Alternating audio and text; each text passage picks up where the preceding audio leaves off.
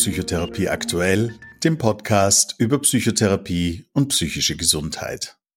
Mein Name ist Peter Graf, PhD, Psychotherapeut in Ausbildung unter Supervision.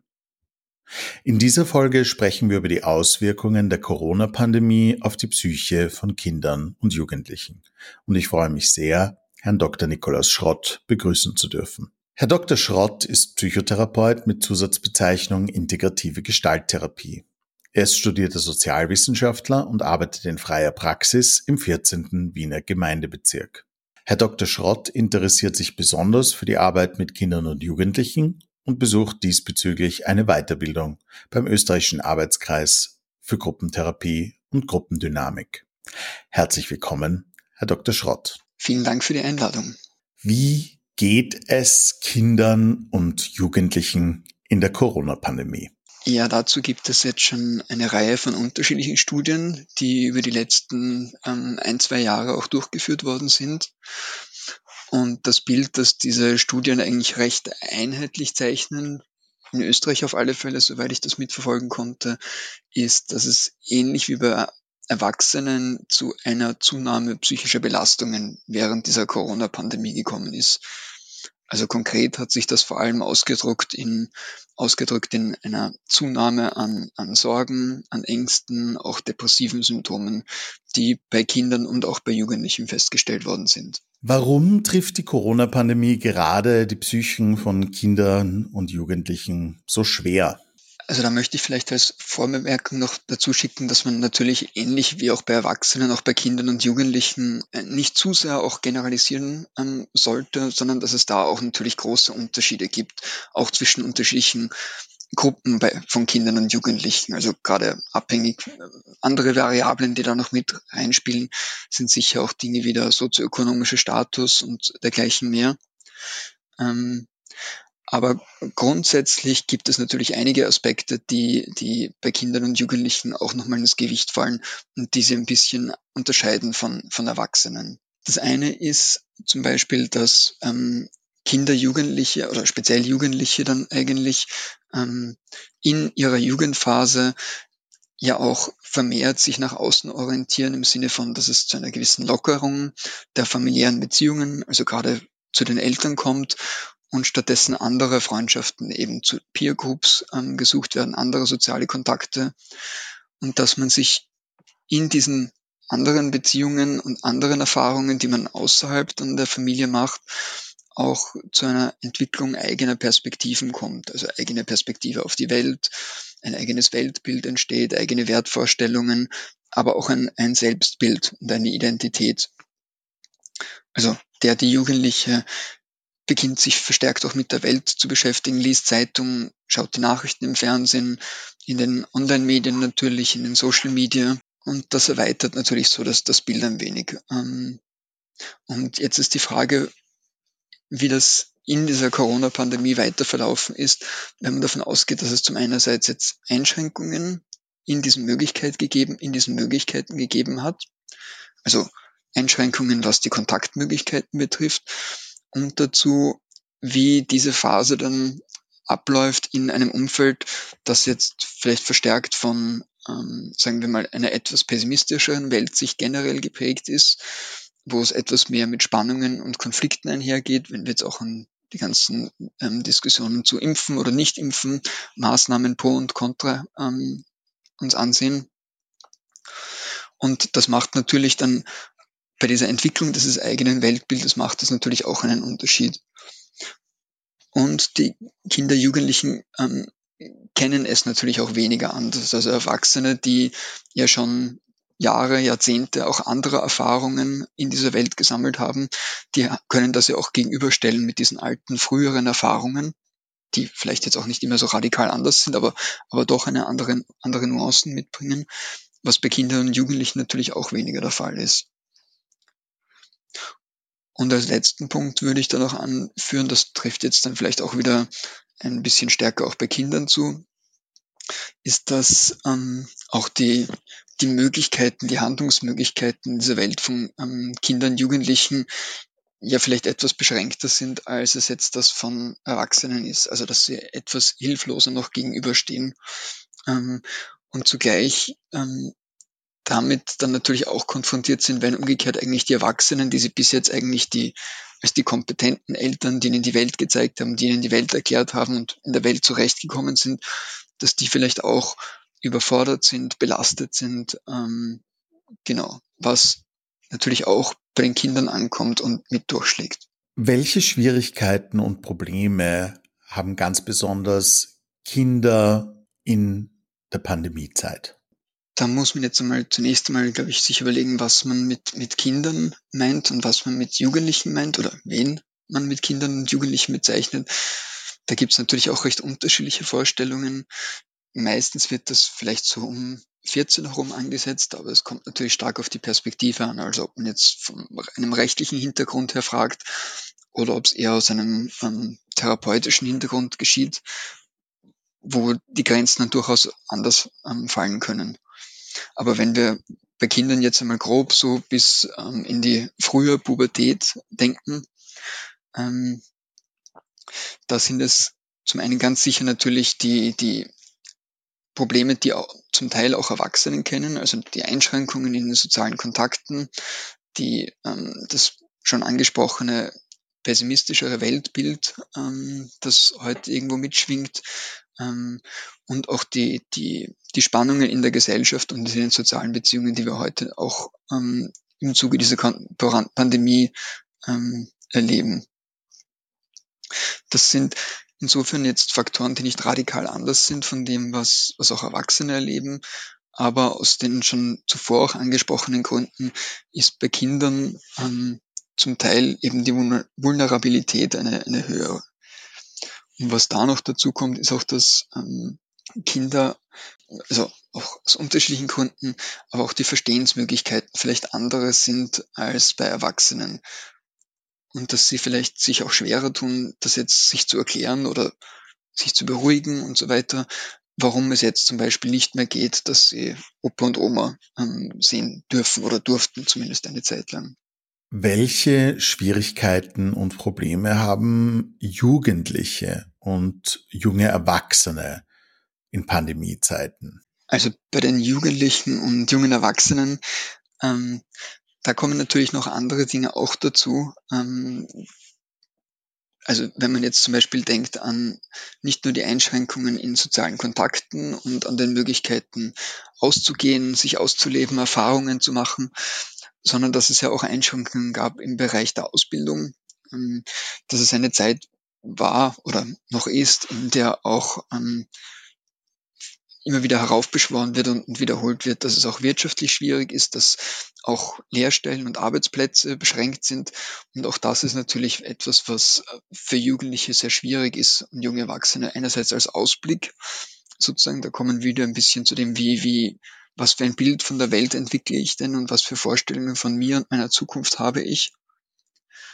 Als auch natürlich dann die konkreten Erfahrungen, denn es macht natürlich einen ziemlichen Unterschied, wie man in diese Welt startet als junger Erwachsener, ob das eigentlich jetzt in einer Lehrstelle ist, wo die Dinge eigentlich im Idealfall zumindest relativ gut laufen, oder ob man dann erst einmal ähm, sich sehr schwer tut, überhaupt eine Stelle zu bekommen.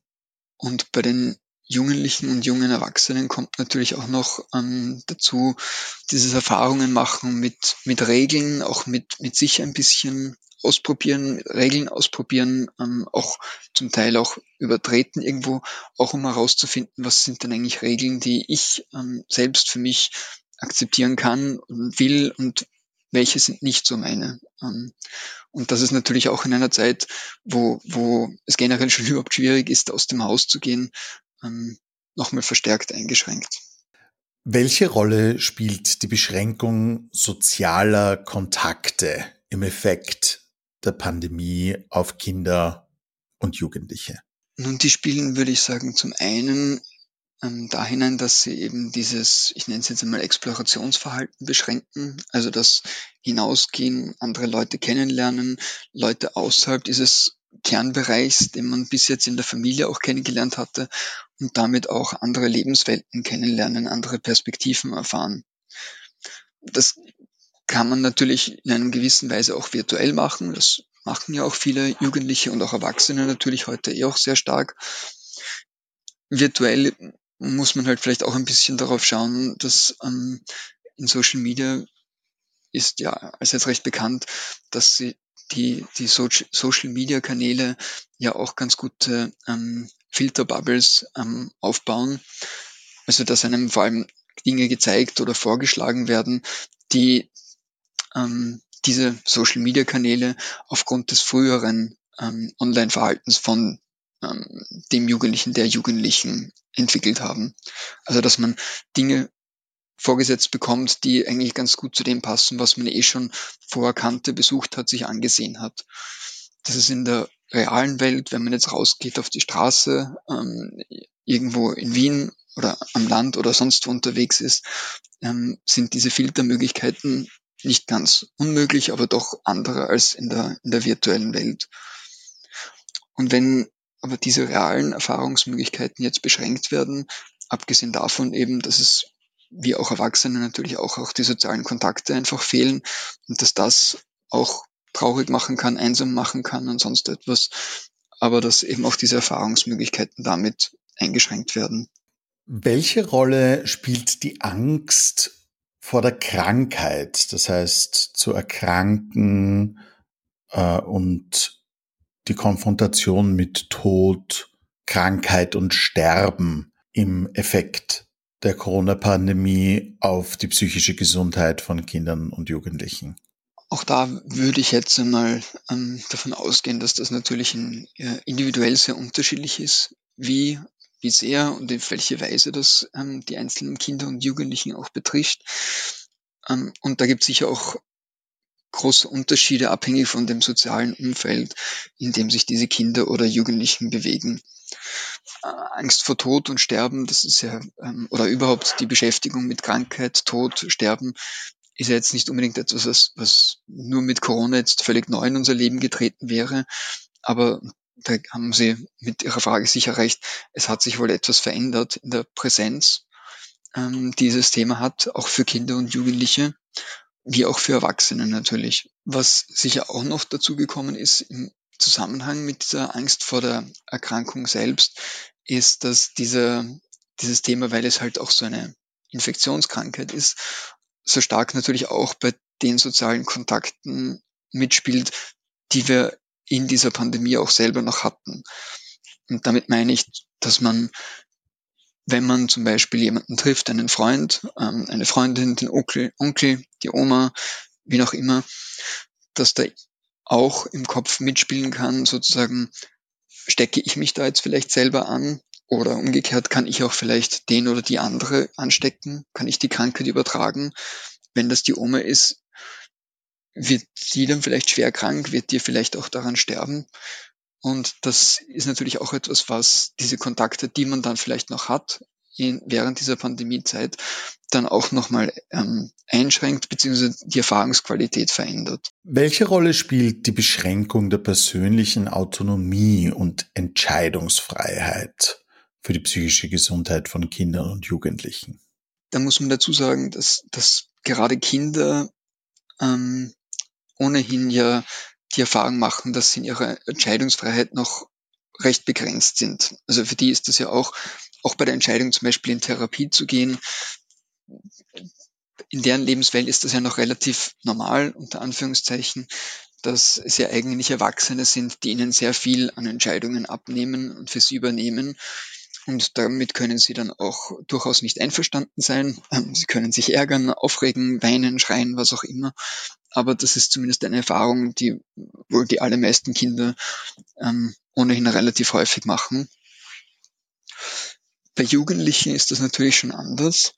Ähm, da geht es ja auch genau auch darum, sich von dieser ähm, beschränkten Autonomie, Autonomie, die man als Kind noch ähm, erlebt hat, auch zunehmend zu lösen und selber diese Autonomie eigentlich zu entwickeln. Das, das geht auch jetzt gar nicht nur auf Corona-Regeln, logischerweise, sondern das bezieht sich ja auf viele Regeln.